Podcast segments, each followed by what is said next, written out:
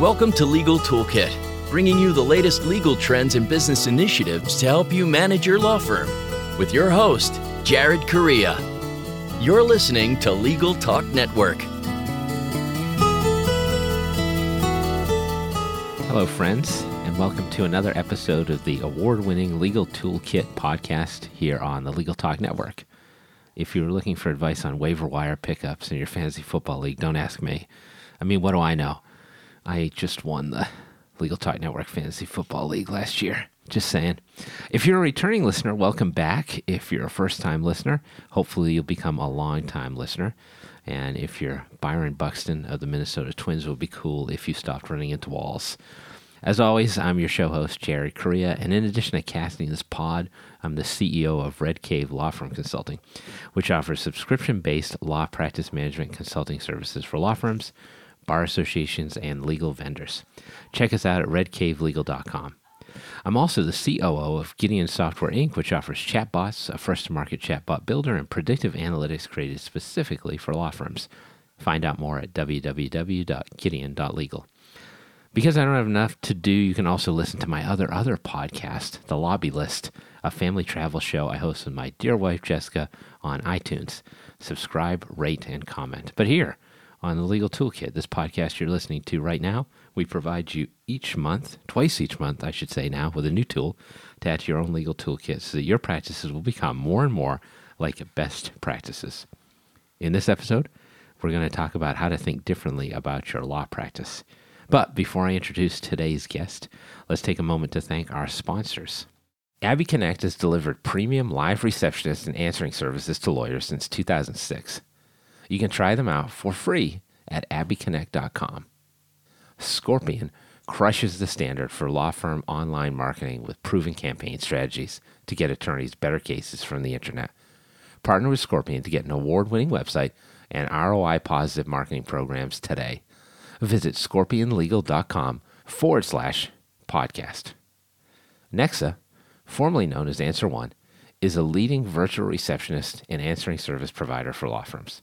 Learn more by giving them a call at 800 267 9371 or online at www.nexa.com. TimeSolv is the number one web based time and billing software for lawyers, providing solutions since 1999. TimeSolv provides the most comprehensive billing features for law firms big and small. www.timesolv.com. My guest today is Nora Riva Bergman, who is the owner of Real Life Practice and a certified Atticus consultant. She's been a musician, attorney, mediator, law professor, and bar executive. That's a lot of stuff. She's also an in demand presenter for legal organizations across the country. Welcome to the big show, Nora. How are you? I'm awesome. Thank you, Jared. It's great to be here. Yes, this is exciting. So let's jump in. So let's do our icebreaker question first. All I right. read up on everybody's bios. I look for them on Google. I look at their Twitter accounts. And I found out that you've been a guitar player for a really long time. You want to talk about that a little bit? Yeah, well, let's see. First of all, thanks for having me here. It's great to be on the show. And yeah. um, you're starting off with a question that's one of my favorite questions. So, Good. uh, when I was a kid, when I was real little, we won't go back to the day I was born or anything, but my mom was a piano player and singer. And so when I was really young, around four years old, she started teaching me the piano. And uh, about that same time, the Beatles landed in the United States of America. And I said, no, I don't want to play the piano. I want to play the guitar. And my mom didn't like that idea very much. And uh, by the time I was about 10, my mom and dad relented, got me a guitar. I started playing guitar, played it all through high school, uh, started writing songs back then, and actually worked as a professional musician from high school until I went to college. I took about 10 years off between high school and college to play and sing and write music and, and do that stuff. So um, that was my background. And uh, if you if you see me in my office, I have a guitar that hangs on the wall of my office so that I can go and pick it up and play it uh, as frequently as I possibly can. Actually, that's one of the things we're going to talk about uh, today in terms of how do you change your behavior. So we're going to talk about that a little bit about my guitar and why it's hanging in my office. Um, what if John Lennon had played piano? Like your whole history would have changed, right? yeah, but here's the thing: I, I was a big Paul McCartney fan, and he played bass, and I don't play bass. but it was Oh, just it was just like the Beatles. The, the Yeah. Beatles were my first memory of uh, television as a kid was watching the Beatles on the Ed Sullivan Show. Oh, interesting. They are pretty how good, old right? I am. I heard. I've heard the they're- Beatles before. yeah, they're all right. They, they did some. They All right. some So here's my follow up question for you. So you're a McCartney person. Yeah. Who who are your top three guitar players of all time? Bass players, lead players, whoever. Hit me. Okay, so top three. Uh, number one is Les Paul, who's credited with actually creating or inventing the electric guitar as we know it today. Tremendous, just tremendous guitarist. Uh, second would have to be a guy named Doc Watson, who's a flat picker, uh, country He's player. great. Watson and Uh, Scruggs, right? Or do I have that wrong? Scruggs and Watson. Uh, no, you're thinking. Uh, wait a minute. Am I thinking Uh, Lesser else? Flat. You're thinking oh, Lester Flatt Flatt Scruggs is what I'm thinking about. Yes, yes, yes. Yeah, Go Doc ahead. Watson uh, played by himself. He was blind. He was born in North Carolina, in a place called Deep Gap, North Carolina. Uh, and he was born blind. Uh, he taught himself guitar, and he is an absolutely amazing guitarist. His son also learned to play guitar. His son Merle, he and Merle did a lot of albums together. And I was introduced to Doc Watson way back in the 70s when the Nitty Gritty Dirt Band did this album. You're, we're getting way off topic here, Jared. They No, did an album is, called this Will is the actually Cir- not off topic for us. Trust me. Will Will the Circle Be Unbroken? Like one of the best bluegrass albums of all time, and that's Yeah. the first time I ever heard Doc Watson. Totally turned me on to him. So Les Paul, Doc Watson. Uh, I gotta say, believe it or not, John Denver was a huge musical influence on me when I was learning to play because of his style. And uh, the guitar that I own is actually the same guitar that he used to play. I, got my guitar in the 1970s, and that's, that's Oh. the same guitar that he, not his guitar, mind you, but the same uh, model guitar. I know you said three, but I'm going to actually give you five. Uh. Mary, Ch- Mary. Chapin Carpenter, who's a phenomenal singer songwriter. I just love the way she plays. And this is not the last one. Is not a one guitar player, but it's a band, the Gypsy Kings. I absolutely love the Gypsy Kings and the way they play. Very, very different style from the other artists that I mentioned, but I could I could go on. hey, that's a pretty good start. So if anybody wants more information about guitars and guitarists, they can talk to you, right? As well as like all the oh, yeah, consulting you did. Yeah, yeah. I talked to you about what I know, which is not a lot, but that's okay. That's the first reference we've gotten to Deep Gap, North Carolina in this podcast. I didn't even know such a place existed. So thank you for that. I'm gonna have to stroll down Wikipedia I'm, I'm, pr- I'm pretty sure it's Deep Gap. You can you can fact check me on that, but I, I Everybody, think I got that Google right. that. All right, let's. I think we've broken the ice sufficiently. Let's talk about your new book. Your well, actually, you've got two books. This is the first book you wrote, and we'll also talk about the second book Okay. you've recently completed.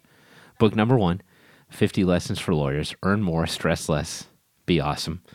Great title, right? Being awesome is something that people want to be generally. So in this book, you're talking about how attorneys can think differently about practicing practicing law. So like in my experience, lawyers have a really difficult time like changing their mindsets. Is that particularly difficult for lawyers, or do you think this is a professional hazard for anybody who runs a business? I think it's a, a hazard for us as human beings, first of all. So Fair.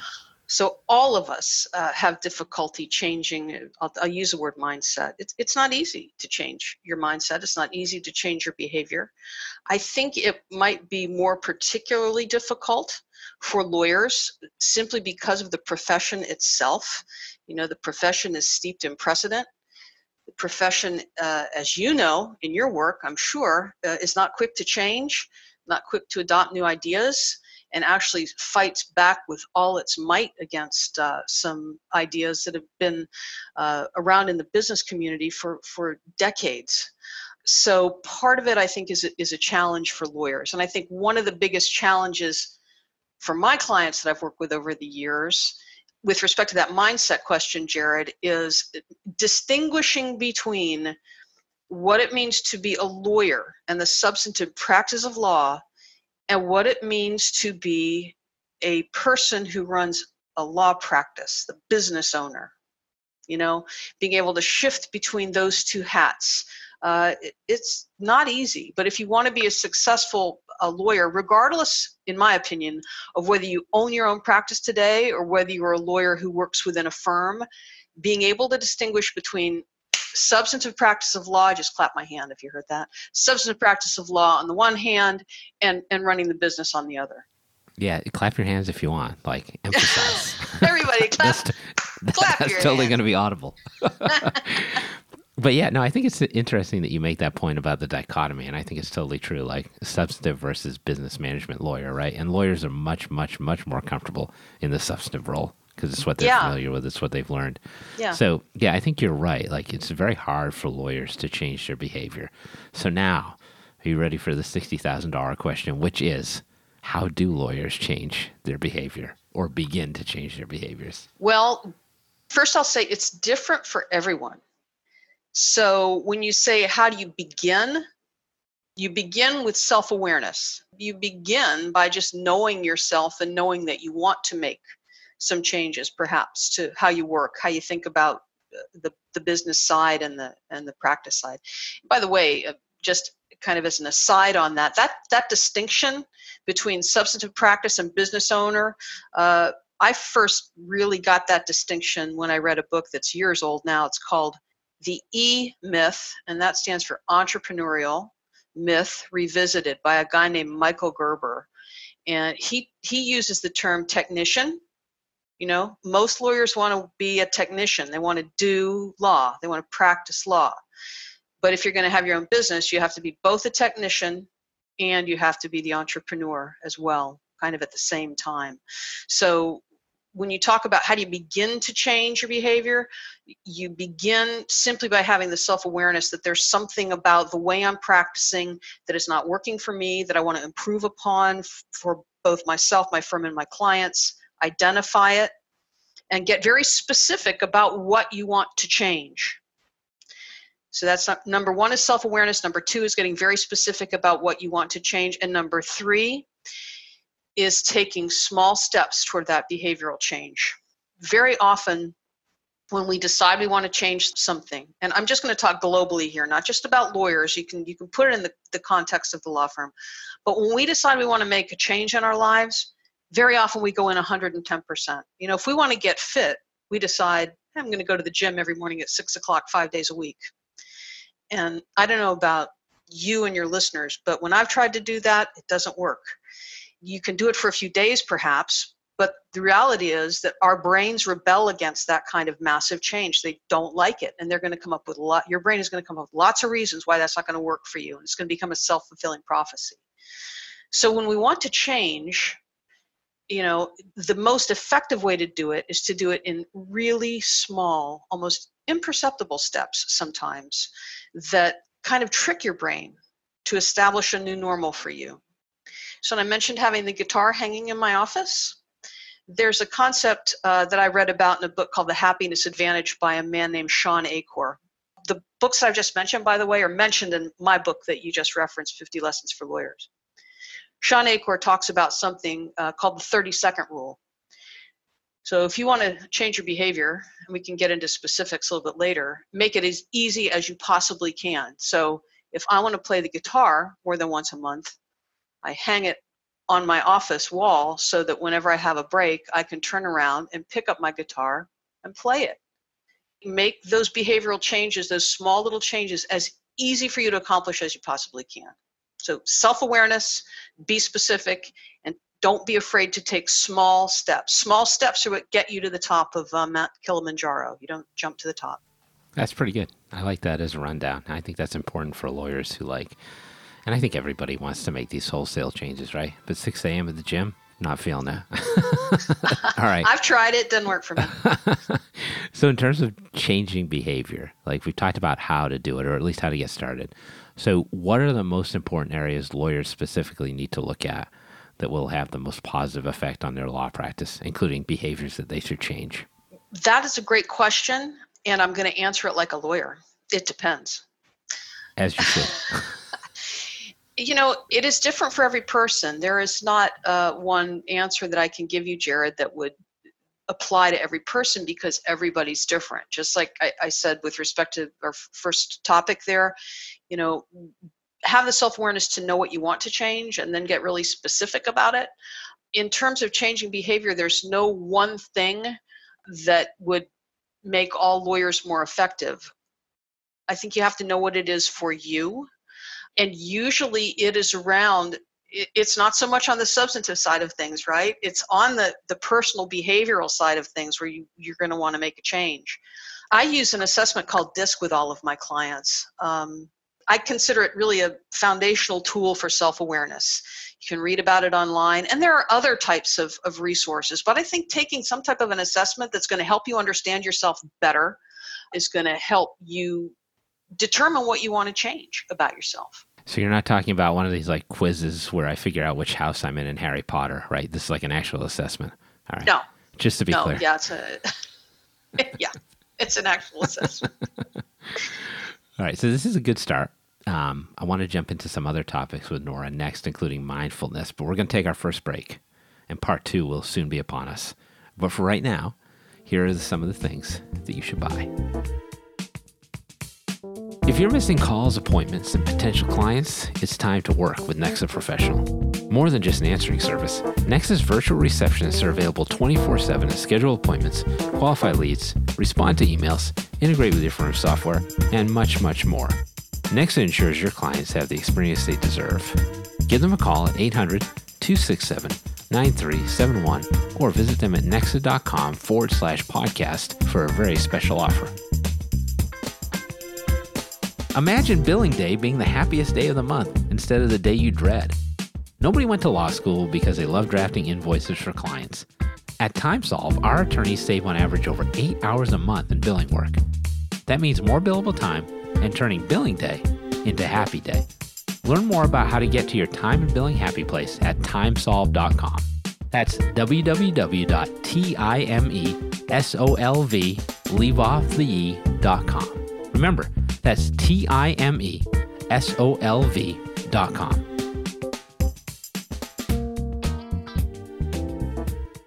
Hey, thanks for sticking around, everybody.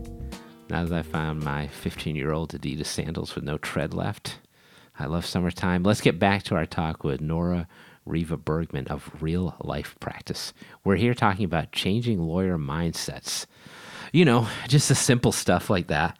So let's keep on this topic and discuss this idea of mindfulness, which you hear spoken of a lot in certain circles in legal. I don't know how much it's trickled down to like the average solo or small firm practitioner, but you're an advocate of mindfulness. So can you talk to folks a little bit about what that means? Yeah, I am an advocate of mindfulness from my own personal experience with it. Let me just say, as kind of an overview, when, when we talk about mindfulness, for the lawyers that I talk with about it, an easy way to kind of think about mindfulness is to think of it as actually training your brain. You know, we can use mindfulness meditation as a way to actually change the neural pathways in our brain, to change the structure of our brain, to not only help us reap the benefits that we most folks have probably read about or heard about you know less stress better health sleeping better. All of those physical and psychological benefits to our health. But for lawyers mindfulness training can help us think better it can help us improve our cognitive skills. It can help us improve our focus, which is a challenge for all of us nowadays. All of those things that really impact our work both as the technician, the substantive lawyer, and the business owner. So l- let me just say I have never taken a formal course in meditation. I've never taken a formal course in mindfulness. I've never done a mindfulness retreat, although I would like to. Everything that I have learned about mindfulness, I have learned uh, through my own reading and research and actually practicing mindfulness. There are a lot of definitions out there about what mindfulness is. One of my favorites is actually from uh, the University of California at Berkeley, and I just want to read it to you. They define mindfulness at their institute as mindfulness means maintaining a moment by moment awareness of our thoughts, feelings, bodily sensations, and surrounding environment through a gentle and nurturing lens. And unquote. To that, I would end add being non judgmental about the thoughts that are floating through our head. We all have a tendency to want to label things as good or bad or right or wrong, and mindfulness asks us not to do that, but just to kind of pay attention to them. Now, when I talk to my clients and others about mindfulness, other lawyers about mindfulness, very often I'll hear, well, you know, I, I can't do that. I, I cannot stop my thoughts. But mindfulness is not about stopping thoughts. I want to be super clear about that. It's about noticing thoughts. Somebody once said, you know, being really bad at meditating actually makes you really good at meditating because all of us when we sit down to to train our brain to practice mindfulness to meditate have thoughts going through our head that happens. What mindfulness asks us to do is just notice them. Notice the thought and let it go and come back to what you're thinking or what, what you're focused on i should say so very often in a mindfulness practice you will hear uh, the teacher ask you to focus on your breath your breath is always with you it's there it's something that's happening in your body in the moment in the present moment that you can focus on other thoughts are going to come into your head that's okay when you notice that thought you come back to your breath. So it's noticing the thought that's the important part of mindfulness. I like to use the analogy of driving your car. You know, when you're driving your car, you're focused on driving.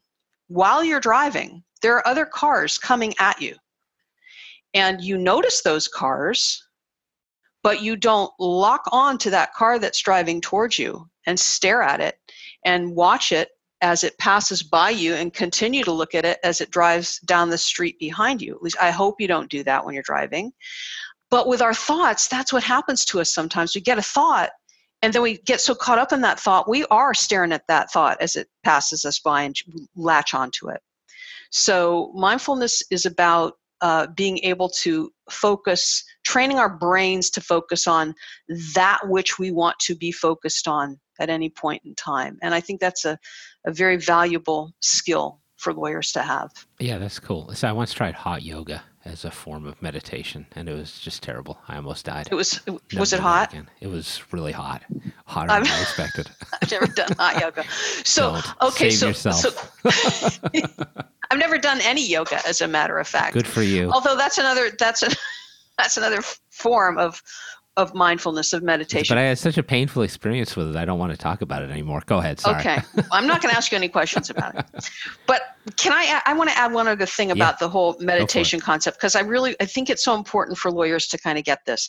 And I just want to talk a little bit about our brains. And again, I've not taken courses in this. This is what I have learned simply by reading literature that is available to any of us. Um, there's a fabulous audiobook, as a matter of fact, called Meditations to Change Your Brain which is written by a neuroscientist and a psychiatrist. It's fascinating. But we have in our brains two different networks essentially. We have a network that's called the narrative network. Some people refer to it as the default network. That's where we spend most of our time in our brain. And that network is the network that allows us to think about the past, sometimes ruminate on the past. It's the network that allows us to think ahead, to plan for the future or perhaps to worry about things that are maybe never going to happen to us. That network is called the default network because that is where our brains typically reside. The other network in our brain is a network of present moment awareness, where we are thinking and focusing on that which is happening at this very moment. We spend very little time in that particular network of our brain. If we're really focused on something that demands our full attention, uh, we may be spending time there, but it's usually by happenstance. What meditation asks us to do is to work on that present moment awareness network by focusing on something that is happening in the present moment, like our breathing, and noticing just noticing when we think of something else. It is in that moment. I mean, I was tempted to clap my hands again, but it, it is in that moment where you notice. I'm not thinking about or focused on. I didn't even want to use the word thinking. I'm not focused on. I have, have my attention placed on that item that I wanted to be placed on. I'm thinking about something else, and I'm going to come back to this present moment and focus on my breath. It's in that moment, in that what some people would consider a failure of meditation because you're having a thought. No, no, no, no. The thoughts come and go. Notice them and come back to your present moment awareness. The more you do that, the more you can more time you can spend in the present moment, which research has shown helps us to reap the benefits of stress reduction and all the other health benefits that come with meditation. At the same time, it allows you to strengthen that part of your brain that allows you to notice when you're focused on something you don't want to be focused on or distracted by something that you don't want to be distracted by, which I think is an incredibly powerful tool for everyone, especially lawyers, especially anybody that wants to change their behavior. Yeah, that's cool. I mean, the volume of books you read is very impressive to me. I read Peppa Pig's Christmas last night. It was truly delightful. um, let's talk. Let's never read that. I got to put that on my list. It's a good one. I'll send you a copy. I got to. Um, please. Let's um, let's let's kind of extend this topic a little bit to this notion of self care, right? Because that's part of what mindfulness is all about. Like lawyers are generally really bad at self care. so, how can yeah. lawyers take better care of themselves aside from like mindfulness, which I think is a great way to kind of step up their game in that respect? Yeah. Another topic that I'm really passionate about is just generally taking care of ourselves. and let me just close that mindfulness loop by saying that, yeah, sure. you know, you can get benefits from practicing mindfulness or mindfulness training in as little as five minutes or less a day. You don't have to take on a half an hour or an hour uh, or anything like that. Start small, just like I said at the top. You know, if you want to make a change, make an incrementally small little change. Maybe that's just two minutes. Maybe it's two minutes a day that you you you say, okay, I'm going to practice mindfulness. I'm going to get one of the many apps that are out there, and maybe do a guided meditation. Something. Just start just start. Uh, don't be intimidated. And maybe it's 30 seconds for you. I, I, honest to goodness, anything is better than nothing. And then consistency 30 seconds a day, every day of the week, is probably going to be better than, you know, an hour one day a week. So, self care another really great topic. You know, you mentioned uh, my second book. Uh, the, the second book in the in 50 lessons for lawyers, which is going to be a series, is 50 lessons for women lawyers from women lawyers. Uh, that book was just released in May of this year. I only wrote one of those lessons, by the way. The other 49 lessons in that book were written by other practicing attorneys. We have law school faculty, we have several judges who've written lessons for us, entrepreneurs, other coaches, a very diverse group of women from public and private practice and all different. That sounds like the best way to write a book is to have other people write it for you. Well done. Thank you. Awesome. they they they just the contributors are, are amazing. And this question reminds me of one specific lesson in that book. There are several that kind of focus on the topic of self care and wellness, uh, but one of the lessons is entitled The Power of Putting Yourself First. And it, it takes this idea that apparently floats around in the fitness world that we are all worth 4% of our day. 4% of a 24 hour day is one hour. So uh, if you spend 4% of your day just on you, that is one hour out of your day. And that's what this particular contributor advocates. And I think it would be an awesome goal to aspire to. Um, we are worth 4% of our day and let me take your question if i can jared and kind of focus it in on the practice. You know when you're at work during the day what is what are some things that you can do to take care of yourself during work? Not only make yourself healthier but actually again help your brain be more effective uh, for the work that you're doing. So the number one thing that i would recommend to lawyers is to take breaks throughout the day. Our brains are at their best when we're giving them a break and actually, 90 minutes is about the maximum amount of time that I would ask any of my clients to work uninterrupted. And that's the second thing that I would recommend to build into your day time when you can work in a focused way where you're not dealing with interruptions. Turn off your phone, turn off your email, focus on what you need to get done. But don't do that for longer than 90 minutes take a break at least every 90 minutes. And by taking a break, I mean stand up, stretch. I actually keep some free weights in my office. If you want to, you know, do a couple of curls or lifts or stretches or something, have a glass of water, look out the window, give yourself a minute. If you want to watch a funny video on YouTube or, or do something online, do it. Again, There's a lot of research antithetical to the way lawyers practice law that tells us that when our brains are in a positive mindset, feel good, feel happy, we're going to think better, we're going to be more creative, we're going to have the ability to come up with better solutions for our clients if we're in a positive mindset. So take breaks, create focus time for yourself, and then away from the office, unplug to the extent that you can. You know, we live in a 24 7 culture, which is really not healthy for anybody. Everybody needs to be able to unplug and step away from the practice. Very nice. All right, uh, that's a perfect segue. Let us unplug for a moment while we take our second break. Um, I'm going to practice running my next 0.5K. In the meantime, listen to these words from our sponsors. Your legal work requires your full attention. So, how can you build lasting relationships with new or existing clients while juggling your caseload? Try Abby Connect, the friendly, highly trained, and motivated live receptionists who are well known for providing consistent quality customer service and support to law firms just like yours. Every connection matters. So call Abby Connect today at 833 Abby Wow to get started with your free 14 day trial and $95 off your first bill. Do you feel like your marketing efforts aren't getting you the high value cases your firm deserves? For over 15 years, Scorpion has helped thousands of law firms just like yours to attract new cases and to grow their practices. As a Google Premier Partner and winner of Google's Platform Innovator Award, Scorpion has the right resources and technology to aggressively market your law firm and to generate better cases from the internet. For more information, visit scorpionlegal.com forward slash podcast today. All right, everybody, thanks for coming back. We're at part three, the last part of our program. So let's continue our conversation with Nora Riva Bergman of Real Life Practice, who's talking to us about how lawyers can think different. Let's find out more. All right, Nora, let's do some quick hitters at the end of the show here. So I got three different styles of question okay. for you. So, what's your best marketing tip for lawyers who want to think differently about their practice? A tip. Well, the concept would be relationships are everything. Okay.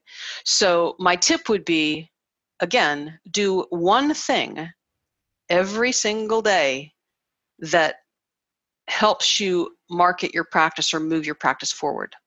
At least one thing. Remember, I like this idea of starting small. Ideally, I'd have you do three things.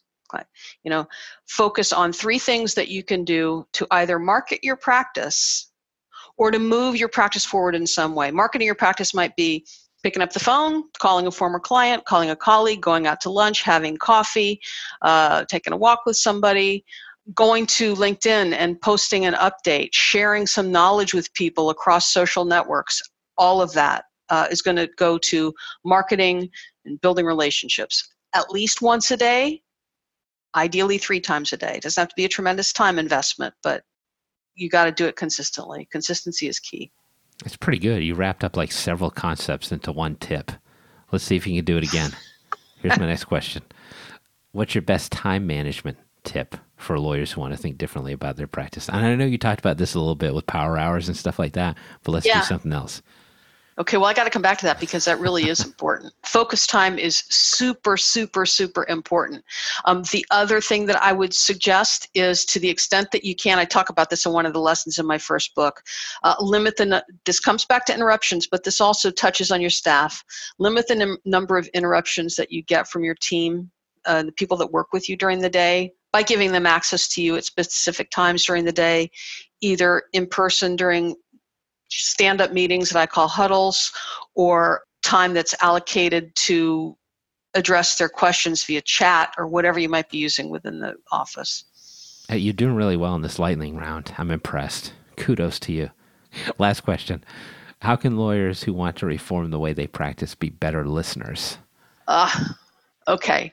So, fabulous question. And listening is something that we all can do better at. I have a quote on my desk that has been on my desk for like 15 years from Maya Angelou that says, I am doing my best to live what I teach. So I'm always working on my listening skills. So for lawyers, listening, listen, just listen. Uh, when you're listening to someone, listen to understand what they're saying. Uh, Stephen Covey had an entire one of his seven habits of highly successful people was all around listening. Listen first to understand. Lawyers are taught and it is drilled into them to listen so that you can respond.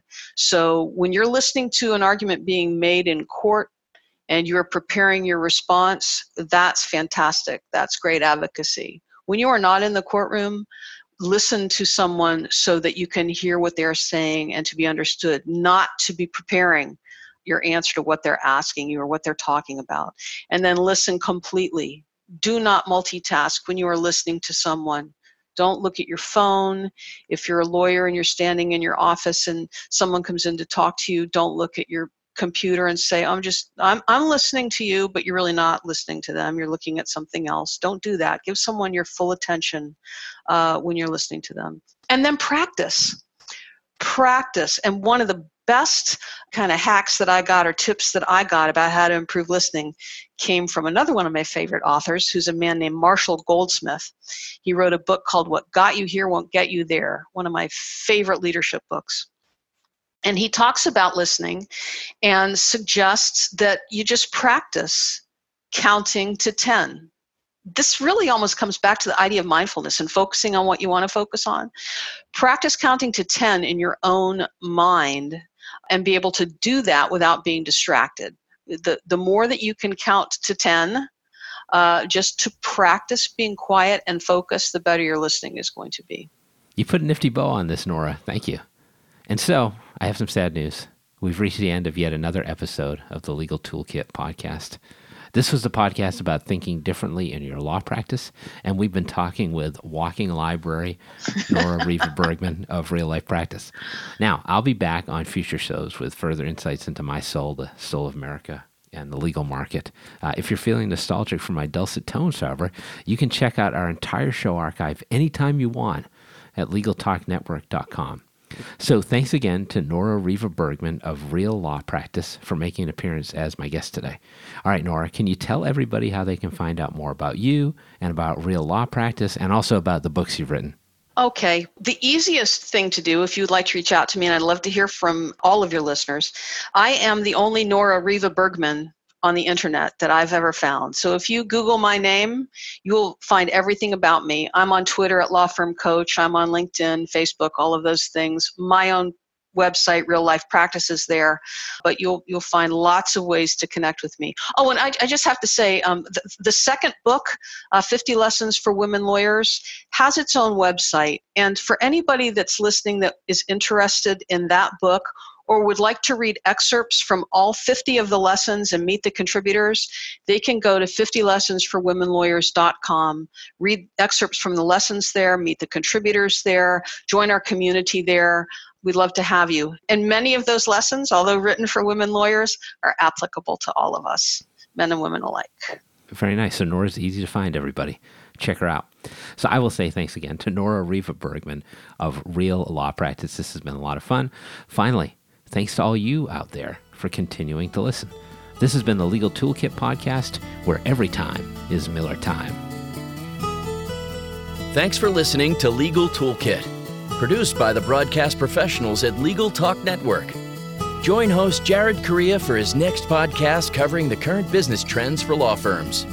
If you'd like more information about today's show, please visit LegalTalkNetwork.com. Subscribe via iTunes and RSS. Find Legal Talk Network on Twitter, Facebook, and LinkedIn, or download the free app from Legal Talk Network in Google Play and iTunes. The views expressed by the participants of this program are their own and do not represent the views of, nor are they endorsed by, Legal Talk Network, its officers, directors, employees, agents, representatives, shareholders, and subsidiaries. None of the content should be considered legal advice. As always, consult a lawyer.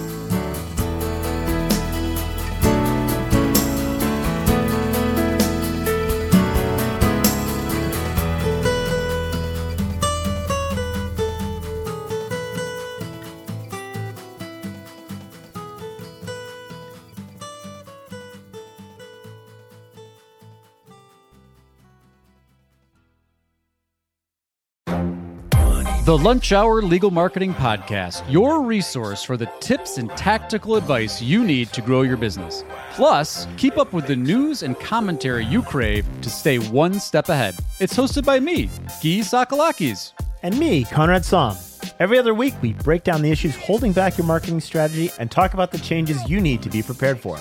Check out the Lunch Hour Legal Marketing Podcast wherever you get your podcasts or on YouTube.